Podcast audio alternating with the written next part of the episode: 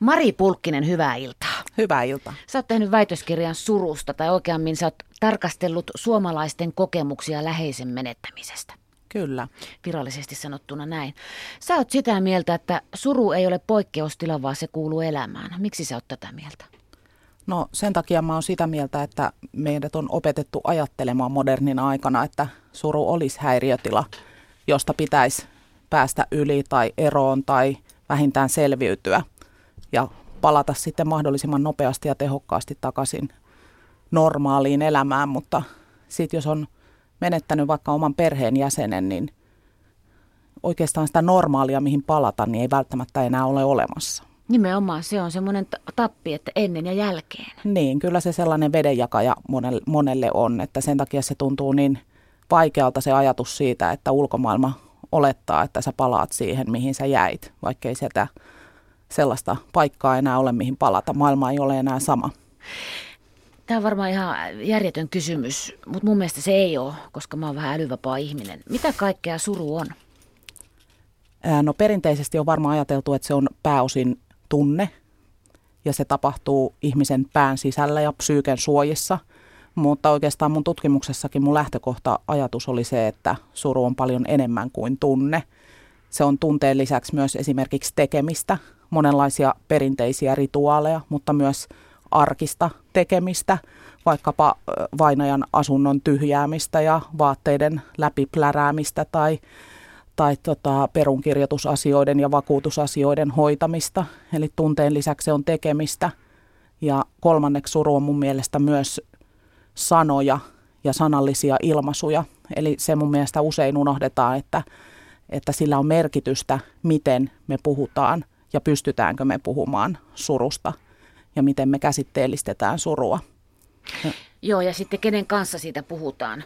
Ja puhutaanko surevan kanssa vai surevan selän takana vai mahdollisesti elämän surusta, joka on joskus tuleva. Nämäkin on vielä aivan eri asioita. Kyllä joo, siis tota, tämä surun sanottaminen on yksi sellainen suuri suomalaisen surun kipupiste mun mielestä, että että surevat itse tuntuu olevan pääosin sitä mieltä, että, että ne on ne kanssaihmiset, jotka eivät uskalla asettua kuulijoiksi tai keskustelijoiksi. Toiset toivois pelkästään sitä, että heitä kuunneltaisiin, mutta toiset toivoo oikeasti aktiivista keskustelua, sitä, että saisi peilin siitä toisesta ihmisestä ja sen kokemuksista – mutta meidäthän on opetettu myös siihen, että surevaa pitäisi vaan kuunnella. Niin. Eli annetaan surevan puhua ja ollaan hiljaa, mutta siinä kohtaa me mun mielestä päästetään itsemme vähän liian helpolla. Mutta jos ei osaa sanoa mitään. No ainakin osaa kertoa omista kokemuksistaan, koska suurimmalla osalla meitä kuitenkin on niitä omia kokemuksia, mutta, mutta tässäkin meidät on peloteltu niin, että ei saa vertailla suruja, että, että jos toinen on menettänyt vaikka puolisonsa ja toinen menee siihen sanomaan, että kuoli multakin mumma viime viikolla, niin helposti ajatellaan, että se on, on sitten niin kuin asetetaan ikään kuin samalle viivalle se puolison ja mummon kuolema. Ja mä ajattelen, että olisi hirveän hyvä että me pyristeltäisiin kokonaan eroon siitä surun mittakaavan arvioimisesta. Että meillä on kaikilla niin kuin ikään kuin oikeus siihen omaan kokemukseen ja jos ei ole vaikka menettänyt kuin isovanhempansa, niin on silti oikeus sen oman surun suuruuteen, kunnes sitten saattaa omalla mittakaavalla, omalla mittatikulla tulla ehkä joku isompi menetyskin joskus, mutta niin kauan kun ei ole muita kokemuksia, niin siitäkin pitäisi saada puhua. Just, ei niillä ole, jos sielupaino sen 21 grammaa elokuvassa, niin ei sillä surulla ole niin, grammoja. Niin, ei ole. niin kuin sä sanoit, että sitä ei voi mitata. Suomalainen suru on tunnetasolla salattua. Onko se sitä, että me emme huuda tuolla kadun kulmissa? Meistä ei ole sellaisia joukkoitkukohtauksia, jos vaikka on joku kansallinen tragedia tapahtunut. No näihinhän me saatetaan ehkä jopa reagoida tällaisiin kansallisiin tragedioihin, että me saatetaan viedä sinne, sinne tapahtumapaikalle vaikkapa Totta, kynttilöitä aivan. ja kukkia ja muuta, mutta sitten se, mikä, mikä on vaikeampi asia, niin on se lähelle, lähelle tullut suru. Ja, ja kyllä mä oon sanonut, että, että sellainen kummallinen surevaksi paljastumisen pelko meitä vaivaa. Eli me ei haluta, haluta niin kuin, että toiset tietää – mikä meidän on. Ja se on ongelmallista tietysti siitä, siinä mielessä, että ei voi saada myötätuntoa, eikä voi saada osanottoa, jos ei uskalla edes paljastua surevaksi. Ja sitten kun tarkastelin sitä, sitä, että mistä se johtuu, että miksi ei haluta paljastua sureviksi, niin jotain viitteitä siitä on, on muun muassa se juuri, että ei haluta ikään kuin rypeä surussa. Että, että se, että jos paljastuttaisiin sureviksi, niin se saattaisi aiheuttaa jonkunlaisen reaktion, joka ikään kuin eskaloisi sen, sen sit sellaiseksi surussa rypemiseksi ja se tuntuu meistä suomalaisista vaikealta. Mä tuossa puhuin ennen 19 uutisia itkemisestä, semmoisen ihan pilipali puheen pidin, mutta tuli taas mieleen se, että Mua ei hävetä itkeä julkisesti, mä oon semmoinen ihminen, oli se sitten se surun aihe mikä tahansa, mutta monille itkukin on sen päästäminen. Osa, osahan ei edes osaa itkeä, että olisi hyvä kun tulisi takaisin surunauhat ja harsot, tietäisi varautua mahdolliseen, että toi saattaa kesken kaiken vaikka kaupan kassajonossa. Mitä sä Mari tästä ajattelet? Kyllä se on, se on tietysti vaikea kohta kanssa, että eihän meistä ulospäin näe niin, useinkaan sitä, että mitä murheita me mukanamme kannetaan. Ja mä olin tässä kesällä sellaisessa tila- tilanteessa, missä me, meitä oli 12 kovia kokenutta ihmistä samassa huoneessa. Ja me ikään kuin yhtä aikaa tehtiin se havainto siinä, kun me kuunneltiin toistemme tarinat, että hyvänen aika, että täällä me liikutaan muiden seassa eikä kukaan näe näitä asioita meistä, vaikka ne määrittää meitä niin syvällä tavalla – että toivoisin myös, että jollakin tavalla meistä ikään kuin välittyisi se, mitä me kannetaan, mitä kokemuksia me kannetaan mukanamme, mutta en mä tiedä, onko nykymaailmassa muuta keinoa kuin se, että niiden, joilla niitä menetyksiä on, niin pitäisi rohkaistua puhumaan. Koska meillä ei ole sellaisia merkkejä enää tässä ajassa surupukeutumista tai surunappeja tai surunauhoja, mitä on ennen vanhaan ollut toisaalta mä oon viritellyt sellaistakin ajatusta, että miksei voitaisi tuoda jotain sellaisia vaikka koruja tai asusteita tähän aikaan, mitä, mitkä voisi viestiä siitä. Niin se voisi olla helpompaa sille, joka haluaisi, mutta ei osaa niin tuota, ottaa jotenkin Joo. kiinni siihen asiaan. Ja se niin korreloi sen kanssa, että useimmiten surevat haluaisivat sen, että toinen jollakin tavalla noteeraa sen, että mulla on murhetta. Eli ei välttämättä toivota kauheita korulauseita tai mitään sellaista vuolasta osanottoryöppyä, vaan todetaan niin kuin se, eh, toivotaan niin kuin sitä, että toinen jollakin tavalla tietäisi. Ja silloin, Just. jos joku merkki olisi, niin se toinen voisi tietää ja siitä voisi niin kuin se osanoton tunne silloin syntyä. Mitä sä tykkäät sanoista suruaika tai surutyö? No aloitetaan siitä surutyöstä nyt ainakin, että mulle juuri sanottiin tällä viikolla, että, että tota, kiitos kun tapoit sen surutyön. Mä en tiedä, en, en ota kredittiä ehkä siitä, että ihan niin on onnistunut tekemään, mutta mä itse vierastan kovastikin sitä suru, surutyötermiä, mikä tuntuu er, erityisesti median lempilapsi olevan. olevan ja tota, harva tietää, että se on ensinnäkin Freudin satavuotias termi, joka tota, alun perin viittasi tällaiseen – siteistä irrottautumisen prosessiin, joka ihmisen pään, pään sisällä tapahtuu. Okay. Eli, eli sitten kun se on niin kun valjastettu myös kuolemansurun kuvaamiseen, niin on ajateltu, että surutyö on jonkunlainen prosessi, jossa sit siitä kuolleesta läheisestä irrottaudutaan. Ja tota, mä ajattelen, että siinä on, siinä on hankalaa se, että se saa meidät suomalaiset erityisesti ajattelemaan, että suru on jonkunlainen suoritus, joka pitää, työ, joka pitää saada tehdyksi, jonkunlainen mielen ponnistus. Ja niin kuin tuossa jo aikaisemmin puhuttiin, niin surus on kysymys kuitenkin muustakin kuin päässä tapahtuvasta asioiden prosessoinnista. Tuota, itse asiassa mediasta puheen ollen tuolla on juuri surtu Hifkin lätkämatsissa Matti Haagmania koskettava tilaisuus ollut siellä. Jääkiekkoväki pois mennyttä vanhaa pelaajaa. Minkälaista arvelet siellä olleen?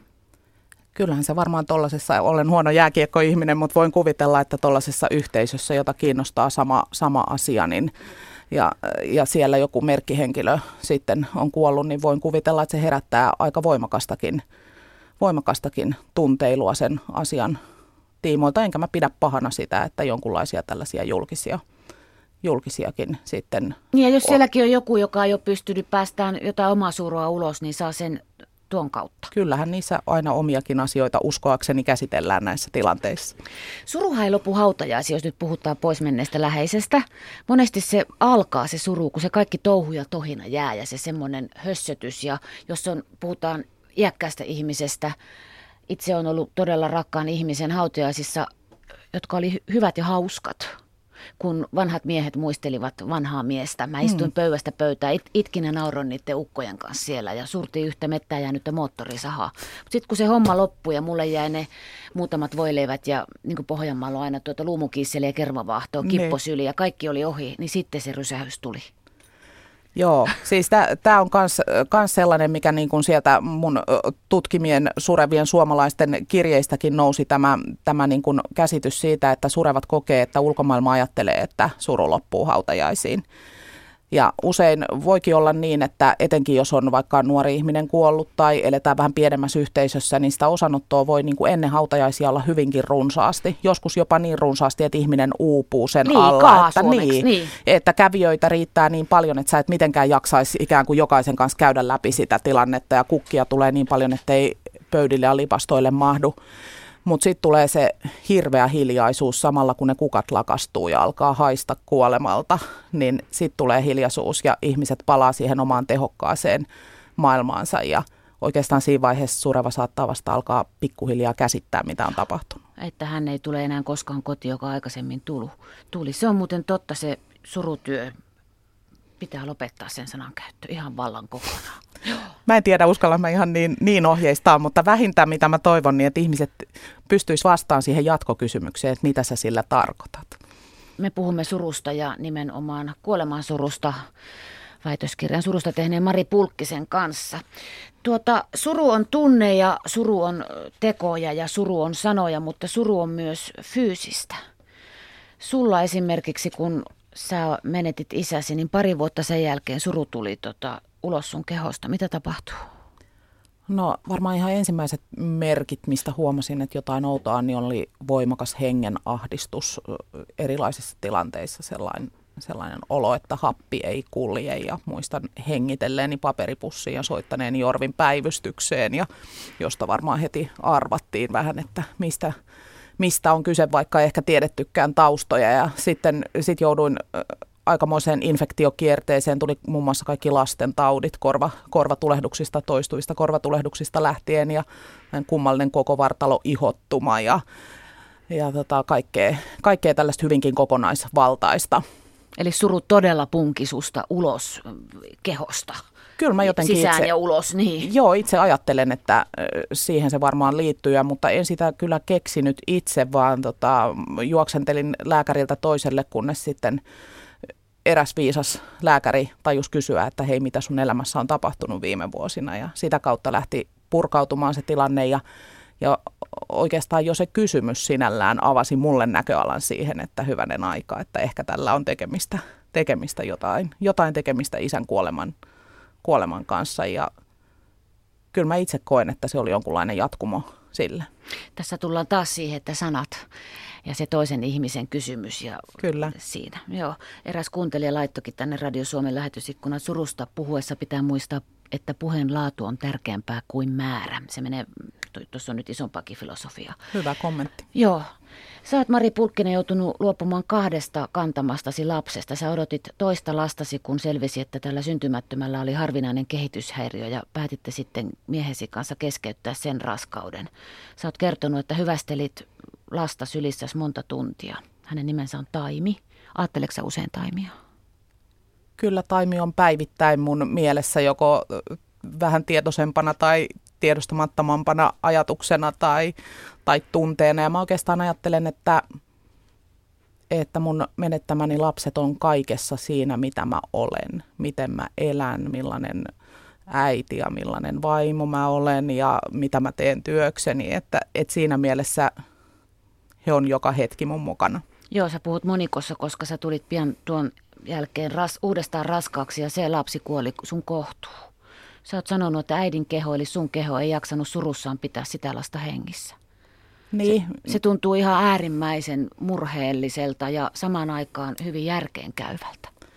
Niin, ihminenhän kai luontaisesti haluaa selityksiä asioille ja sitten kun Veikon kuolemalle ei löytynyt mitään lääketieteellistä selitystä, niin mun oli tarpeen muodostaa itselleni ainakin jonkunlainen järkevä selitys. Ja oikeastaan se syntyi aika helpostikin sitten, kun mä koin aika vahvasti sen, että, että mun keho jakso hädin tuskin pitää minut hengissä, niin miten se olisi jaksanut pitää lapsen hengissä. Miten sä tuosta menit eteenpäin? Ryömii pimeässä ensi aavikolla metri kerrallaan. Joo, varmaan mä ajattelen, että hirveän tärkeää on se, että millaisiin elämäntilanteisiin nämä menetykset osuu. Ja mulla, mulla ne osu sellaiseen elämäntilanteeseen, että meillä oli kotona elävä lapsi. Ja hän oli varmasti se suuri, suuri syy herätä aamuisin ja tehdä niitä arkisia asioita. Päättää elää ja olla järjissään. Kyllä, Joo. kyllä. Ja ky- siinä on varmaan jotain myös sellaista tietosta tietyllä tavalla, että sellainen, niin kuin, se on sellainen tietynlainen valinnan paikka.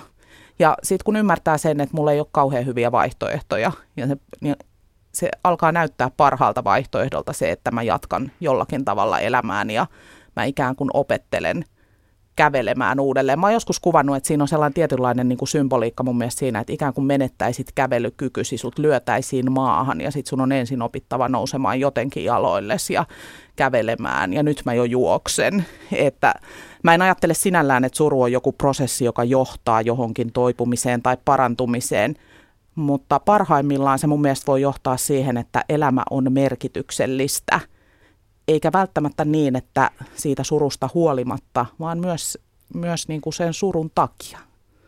Osaisiko teidän lähipiiri olla sun ja sun miehes kanssa tekemisissä kahden lapsen kuoleman jälkeen? No vaihtelevilla tavoilla. Et mä oon kyllä alusta lähtien ymmärtänyt sen, että miten hirveän vaikea se tilanne on. Ja mua tietysti auttoi se, että mä olin tutkinut surua työkseni jo ennen näitä menetyksiä. Mä olin nähnyt sen, miten kamalan hankala se tilanne on.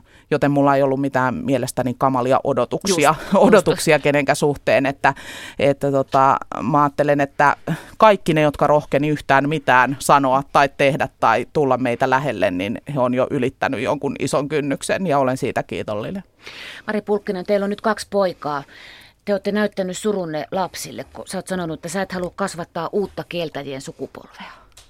En, en halua, että, että meillä kyllä puhutaan Taimista ja Veikosta ja muutenkin surusta ja kuolemasta kotona aika avoimesti. Osittain se johtuu tietysti mun työstä, mutta osittain se on myös sitä, että mä haluan ihan tietoisestikin, että pojat oppii näkemään myös tämän puolen elämästä ja mä ajattelen, että se avaa heille kyllä näköalan siihen, mikä on oikeasti arvokasta ja tärkeää ja miten ainutkertaista ja mahtavaa on tämä elämä, josta me ei haluttaisi luopua. Nimenomaan. Mitä sä tarkoitat sillä kieltäjien sukupolvella? Onko se, onko se, niin kuin, onko se mun ikäiset ihmiset, jotka kieltää vai vanhemmat vai sun ikäiset ihmiset vai? No mä oon 74 syntynyt, että kyllä mä ajattelen, että aika suuri osa vielä mun sukupolvesta Joo. on niitä, jo, joille tämä on kuolema ja suru on hyvin hankalia ja vaikeita asioita. Ja sitten toisaalta kun äidin roolissa nähnyt sen, että miten luontevasti lapsi suhtautuu asioihin niin kauan, kunnes me aikuiset syötetään sellainen epäluonteva suhde, suhde niin kuin kuolemaan heihin, niin, niin se antaa tavallaan vähän uskoa siihen, että jos, jos me, meidän sukupolvi voi niin kuin oppia ajattelemaan näitä asioita toisella tavalla, niin me voidaan myös kasvattaa sukupolvi, joka oppii suhtautumaan niihin asioihin toisella tavalla, että – Mä esimerkiksi vein mun 15- ja 7-vuotiaat pojat ensimmäisen kerran katsomaan kuollutta ihmistä, kun mun isoäiti kuoli tässä syksyllä. Ja tota, seitsemänvuotias suhtautui siihen täysin luontevasti ja luonnollisesti. Ja hän on monta kertaa olen kysynyt sen jälkeen, että miltä sinusta tuntui nähdä, nähdä mummo siinä kuolleena. Niin ei mitenkään erikoiselta. Mummo oli kaunis. Entäs se vanhempi, oliko sille hankalaa? Hänelle oli ehkä hankalampaa sanottaa sitä, mutta kyselin kyllä häneltäkin, että minkälaiset fiilikset jäi, mutta ei, sieltä ei ehkä teiniltä tullut niin selkeästi sitä, sitä analyysiä siitä tilanteesta, mutta en usko, että myöskään hänelle oli mitenkään negatiivinen kokemus. Ajatus kuolemasta ja se itse kuolema, sehän on siivottu tosi kauas meistä nykyihmisistä. Onko sä sitä mieltä, että se pitäisi tuoda lähemmäs? Sä oot ainakin omille lapsille tuonut sen niin lähelle kuin se nyt voi tuoda. Niin, kyllä mä, Näyttämällä kuolleen ihmisen, läheisen rakkaan. Niin. Joo, mä yleensä pyrin välttämään sitä, että mä en haluaisi antaa sellaisia ohjeita kenellekään, koska mä tiedän, että on myös ihmisiä, joille esimerkiksi kuolleen ruumiin näkeminen on jättänyt elinikäisen kammon Aivan. kuolemaa kohtaan. Että me ihmiset ollaan erilaisia, tilanteet on erilaisia ja toivon, että lastenkin kohdalla, sit kun lapset on sen ikäisiä, että ne osaa itse ottaa kantaa, että annetaan lasten ottaa kantaa ja tärkeää on se, että siinä rinnalla on aikuinen, joka on itse miettinyt näitä asioita ja, ja niin kuin, että jos se aikuinen on kauhusta jäykkänä, niin takulla on, on niin kuin lapsikin. Onneksi yhdestä asiasta ollaan päästy eroon. Mä nimittäin muistin just, mä, mä olin varmaan seitsemän, mä kaivelin kotona jotain vanhoja albumeita, sieltä tippu nippu valokuvia, niitä semmoisia vanhoja valokuvia, missä ne on arkku pihalla ja tota, mm. ihmiset seisoo mustissa siinä ympärillä. Se on au- auki se arkku. No se ei ollut niin paha, mutta sitten se oli kuvia, johon johonkin maailmanaikaan kaikkien kuolleiden otsa oli pantu risti. Ja se oli ihan hirveetä merkattu, mutta niin. se on varmaan, että niitä käydään läpi ja kerrotaan sitten ja muistellaan sitten, että näin niin. se oli ja Hilma silloin ja e- Ensti tällöin. Niin, Joo. niin. Joo, kyllä nämä on ehkä meidän arjesta nämä kuvat kuolleista ruumiista kadonneet. Että, no et, elokuvissa. Tiedän, että etenkin lapsensa menettäneet tosin kyllä pitävät ko- kodeissaan esillä on kirjahyllyissä ja lipastoissa ku- kuvia kuolleista lapsista ja ne on tietysti sitten sellaisille kyläilemään tuleville saattaa olla pysäyttäviä hetkiä, mutta sitten ne lapsensa menettäneet vanhemmat pitävät niitä hyvinkin luontevina ja luonnollisina asioina. Korjaan tuohon omaan äskeisen tuottajakäskin sanot, siis kuviin oli piirretty ristiin niihin ihmisten niin, joo, joo, ymmärsin. Säkin katsoit mua vähän, joo, sille, mitä. Mari Pulkkinen, sä oot tosiaan tehnyt väitöskirjan surusta ja läheisen menettämisestä ja sen kokemisesta.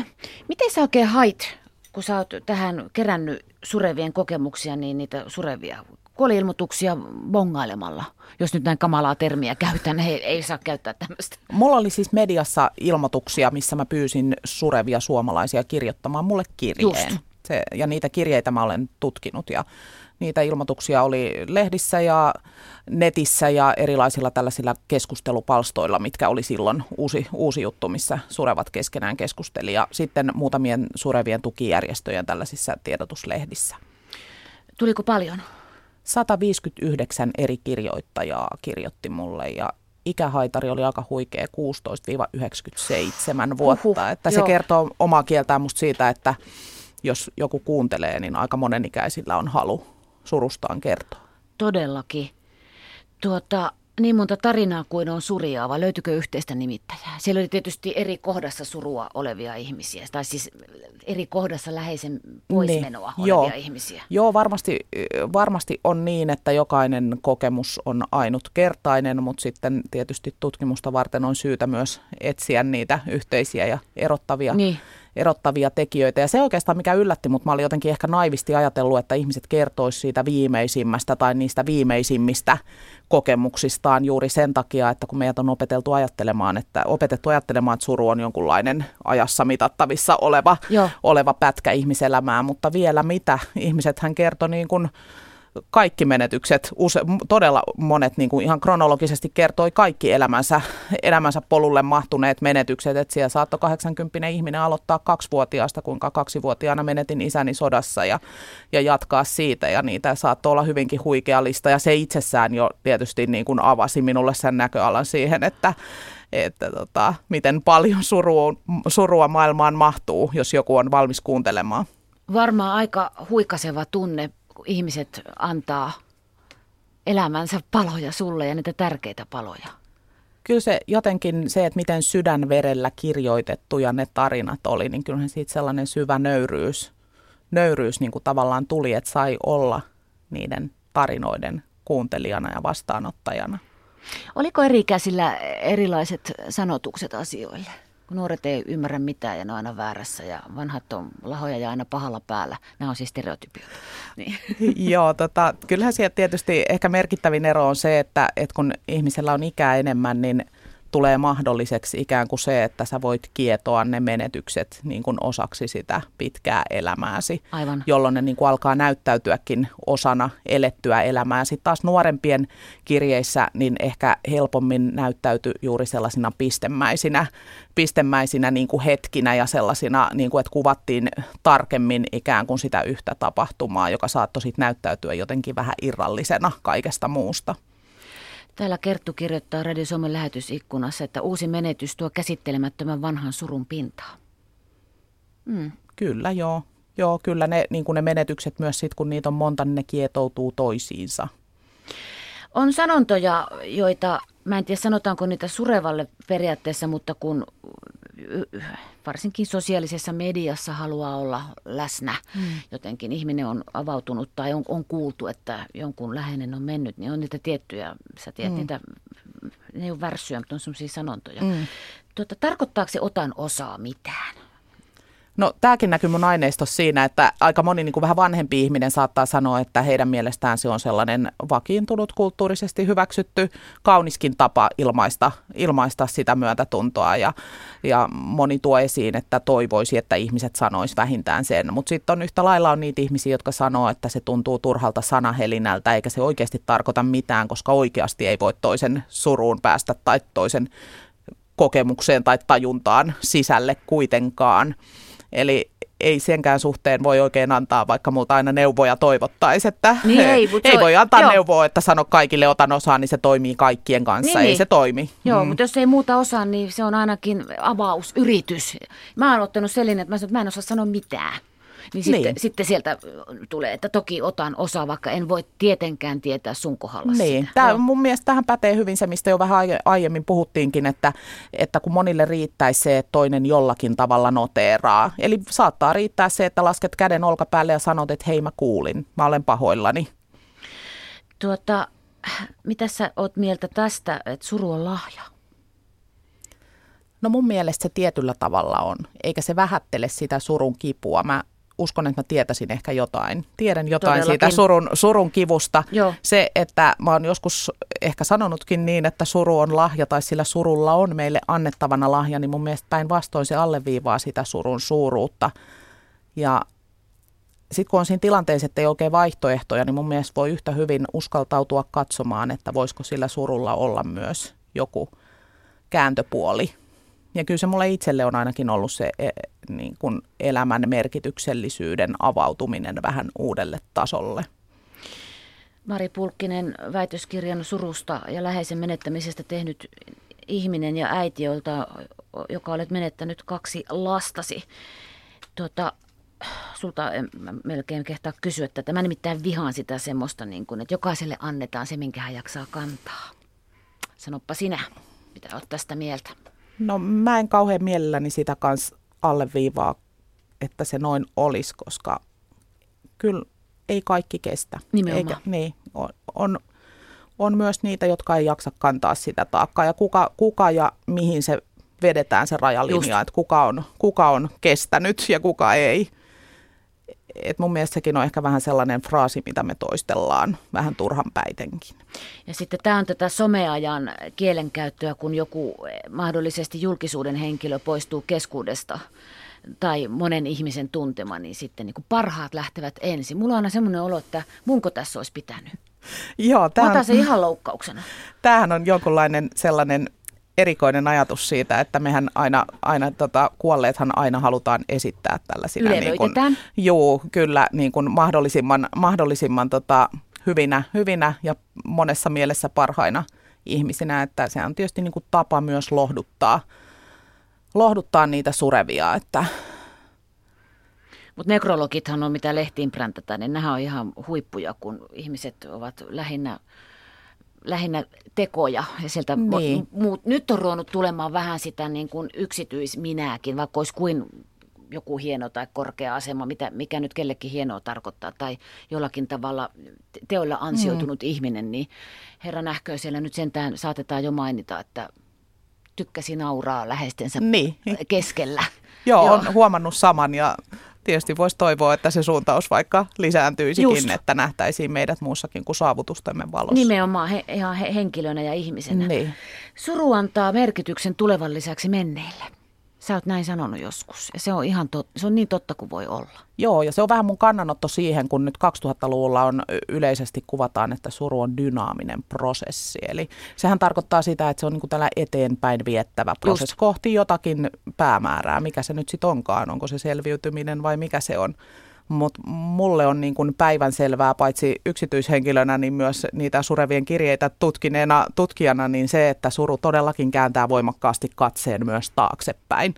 Että jos ajatellaan, että suru on vain jotakin, joka viettää eteenpäin, niin silloin siitä surusta leikataan puolet pois. Ja se puolet on se katse, joka kääntyy taaksepäin ja, ja saa koko sen eletyn elämän näyttäytymään uudessa valossa. Kuulijamme Antte kirjoittaa täällä, että ei kaikkien tarvitse surusta puhua, ei me olla samanlaisia. Mulla olisi puhuminen vaan pientänyt surua, pilikkeitä vaan viikon niin ja sitten piste, piste, piste. Eli tekemällä sitten on niin. menty surun kanssa. Sekin Joo. on monelle Kyllä, kyllä. Ja tota, ehkä sellainen klassinen kuva on se, että miehet suree tekemällä ja naiset suree tunteella, mutta mun aineistossa se ei ihan, ihan käynyt näin yksi yhteen. Tietenkin mulla oli miehiä, oli vain yksi toista niistä kirjoittajista, joka kertoo siitä, että naisten areenahan tämä suru on, mutta ne harvat miehet, jotka mulle kirjoitti, niin eivät kylläkään olleet pelkkiä tekemällä surjoita, että hyvin, hyvin analyyttisiä ja hyvin tunteellisia ja yksityiskohtaisia kertomuksia. Mitä sä opit tehdessä tätä akateemista työtä, niin mitä sä opit kuolemasta ja kuolemisesta? Pystyykö sä ajattelemaan irti omien kokemustesi niistä pois? En mä varmaan, en mä varmaan pysty, pysty, en mä pysty irrottaa niitä varmaankaan toisistaan. Ja se on tietysti siinä mielessä hankalaa, että aina ajatellaan, että tutkijan pitäisi jotenkin objektiivisesti pystyä aiheeseensa suhtautumaan, mutta mä oon jotenkin päästänyt itseni pälkähästä sillä, että kuka meistä voisi oikeasti viime kädessä niin kuin etääntyä kuoleman mm. ja surun kaltaisista asioista, että ehkä se on siinä mielessä vähän spesiaali aihe, että se on meille kaikille kuitenkin, se on osa meidän ihmisenä olemista ja ehkä munkaan ei siinä mielessä tarvi, tarvi etääntyä. Mutta mitä mä oon oppinut? No, no tota, ainakin se on käynyt varsin selväksi, että on turhaa kysyä, että miksi juuri minä, koska sitä surua ja murhetta on meillä kaikilla niin valtavasti. Että ennemminkin se kysymys on kääntynyt silleen päin, että miksi en minä. Pelkääksä sä kuolemaa? Kyllä mä pelkään. Mä olisin varmaan tekopyhä, jos mä sanoisin, että mä en pelkää. Mä en pelkää kuolemisen hetkeä tai kuolemisen tapahtumaa, mutta kyllä mä pelkään edelleen menettämistä, koska mä tiedän, miten kipeää se on ja mä rakastan läheisiäni niin paljon. Ja omalta kohdaltani mä pelkään ehkä sitä, että jäisi tunne siitä, että ei ole elänyt täysillä – että e, e, ja enkä tarkoita sellaisia ekstreme-kokemusten joo, haalimisia. Jäi on, hyppäämättä basehyppyyn New Yorkissa. joo, että et niinku, se on ehkä myös sellainen, mitä on niinku oppinut, että ei, ei ole tarvetta haalia mitään kovin, kovin ihmeellisiä äärielämyksiä, että elämä näyttää tarjoilevan niitä vähän väliä ihan, että on tosi hyvä levätä sitten se väliaika, kun ei tapahdu mitään kovin ekstremeä, että, että tykkään ihan niin kuin tosi paljon tavallisesta, tavallisesta arjesta ja olemisesta. Ihan siitä hengittelystä. Kyllä, se on tosi hienoa, mutta, mutta jotenkin joo, se, se ajatus pelottaa, että ei olisi, että jäisi sellainen tunne, että ei ole elänyt täysillä. Mä en voi ajatella, mä rupean nytkin puristaan se, että, että pitää jättää ne omat rakkaat joskus. Mä, mä en niin kestä sitä ajatusta. Mari Pulkkinen studiossa surua tutkinut ja surun tunteva nainen. Nyt tällä tavalla sinut määrittelin tässä kohtaa. Meidän kuuntelija laittoi tuonne lähetysikkunaan kysymyksen, että puhummeko masennuksesta, kun puhumme surusta? No joo, monien kohdalla tietysti voi käydä niin, että, että se suru viettää ikään kuin kohti masennusta. Ja sitten, sitten voi olla, että siihen, siihen sitten tarvii esimerkiksi lääkehoitoa – ja tästä oikeastaan päästäänkin tähän, mikä on myös yksi näitä mun mielestä näitä suomalaisen surun kipupisteitä, tämä surevien aika rutiininomainenkin lääkitseminen. Eli mun mielestä olisi kuitenkin hyvä erottaa se, että tavallaan menetys sinänsä ei ole lääkittävä tila, eikä niin kuin näin, jos humanistin arvio otetaan, otetaan vakavasti. Ja, ja tota, toisekseen niin kun se on musta erikoista ja ihmeellistä, että tosi monet surevat kertoo, että heidät on, heille on hautajaisten ajaksi määrätty rauhoittava lääkitys. Ja mä ymmärrän sen, että masennus saattaa tarvita lääkitsemistä ja esimerkiksi nukahtamis- ja uniongelmat voi olla sellaisia, joihin tarvitaan lääkitys, mutta se, että miksi ihminen pitää lääkitä muutaman tunnin ajaksi hautajaistilanteeseen, niin se on musta erikoista. Se on luokatonta. Niin. Mä olin 17, mun äiti kuoli ja mulle tungettiin diapamia, että en kaatu sinne hautaan sitten. Niin. Mä oon vieläkin vihanen siitä. Niin, et, et ole ainut. Että tämä kertomus oikeastaan toistuu niin kuin jatkuvasti joka puolelta ja, ja tota, pidän sitä ongelmallisena siinäkin mielessä, että usein, usein ihmiset kertoo, että se hautajastilanne esimerkiksi menee täysin ohi siinä – tönköksi lääkittynä, niin kuin joku, joku kuvaili. Silloin siitä tilanteesta ei myöskään jää muistoja. Ja hautajaisto olisi edelleen sellainen vanhakantainen, aika kauniskin rituaali mun mielestä, mikä voisi sitten niin kuin ajan päästä olla muistoina tosi merkityksellinen. Et siitä katoo kyllä se niin kuin rituaalinenkin sisältö, jos ihminen ei pysty sitä niin kuin omana itsenään sitä tilannetta kokemaan. Niin ja sitten se, että siellä pitää olla tietyllä lailla, no ei nyt umpijuovuksissa hautajaisissa, ni, niitäkin on nähty Niin. itse kukin, mutta tuota, mitä sitten? Niin kuin, että semmoinen, just semmoinen tönkkö siellä sitten kuopan reunalla, niin eihän siinä ole mitään järkeä. Niin, sellainen Kelle roma- siinä esitetään? Niin, sepä se, sepä se. ja sitten niinku, että miettinyt sitäkin, että ketä sillä lääkityksellä viime kädessä suojellaan, että suojellaanko sillä niitä surevia, niitä lähi, eh, surevia lähiomaisia vai suojellaanko sitä muuta hautajaisväkeä, jotta ne ei joutuisi nähdä sitä, sitä kaikista raadollisimpa, raadollisinta menetyksen kipua. Oltiinko sulle tunkemassa tuhatta eri tablettia silloin? Tyrkytettiinkö, muistatko? Ää, ei oltu tyrkyttämässä, mutta osittain ehkä saattoi olla, että siihen vaikutti se, että multa oli jokunen ihminen kysynyt, että mitä mä teen työkseni. Mun papereissa varmaan luki, että tutkija. Ja sitten jokunen ihminen oli jo kysellyt, että mitä, mitä tutkit, ja se oli tullut esille, että mä tutkin surua. Mä oon joskus miettinyt, että onko, onko se saanut ihmiset, niin kuin ammatti-ihmiset suhtautumaan muuhun eri lailla, Joo. mutta mulle ei niin kuin varsinaisesti tyrkytetty eikä tarjottu lääkitystä. Jotkuthan ripustautuvat suruunsa. Ostatko Niin. tätä ajatusta? Mitä se ikinä tarkoittaakaan? Mä Joten, Sillä selitetään niin. kaikki sitten jo niin kuin pitkän ajan päästä kolhut ja niin kuin suhtautumiset asioihin. Mä haen tässä jotain, niin kuin, osa tekee itsestään, mä en puhu nyt sun, sun tapauksesta, oman lapsen menettäminen sanotaan, ja se, var, se on varmasti hirveintä maailmassa, niin tuota, mutta semmoinen surumarttyyri ihminen, onko se enempi elokuvahahmo, Suomi-filmissä semmoisia tuota, mm. sentraalisantroja, Mä jotenkin- sen tyyppisiä. Jotenkin olisin taipuvainen ajattelemaan, että toikin on niin kuin siinä mielessä luonnekysymys, että ihmiselle, jolla on taipumus tällaiseen marttyyriyteen, niin se asia voisi olla sitten mikä tahansa. Aivan, joo, mä, joten, joo. mä jotenkin, halua, joo, joo, niin mä jotenkin joo. haluaisin nähdä sen sitä kautta, että, että se ei niin kuin sinällään välttämättä, välttämättä liittyisi pelkästään siihen suruun. Kello on mennyt niin kauheaa vauhtia. Tuota, mä kysyn sulta, Mari Pulkkinen, viimeisen kysymyksen. Jos sun pitäisi visualisoida suru sana, sanoiksi, niin miten te, sä tekisit? Onko se käytävä vai onko se kuoppa vai onko se joku väri vai onko se, onko se niin kuin joku lämpötila? Mulle se olisi joku pesän kaltainen syli. Joku, johon niin kuin mä haluaisin osata laskeutua. Sen sijaan, että mä jotain käytävää tai polkua yrittäisin sännätä tai tunkea itseäni eteenpäin. Mä haluaisin, haluaisin että olisi rohkeutta laskeutua sen surun syliin. Ja se tekee kipeätä ja se puristaa liian kovaa.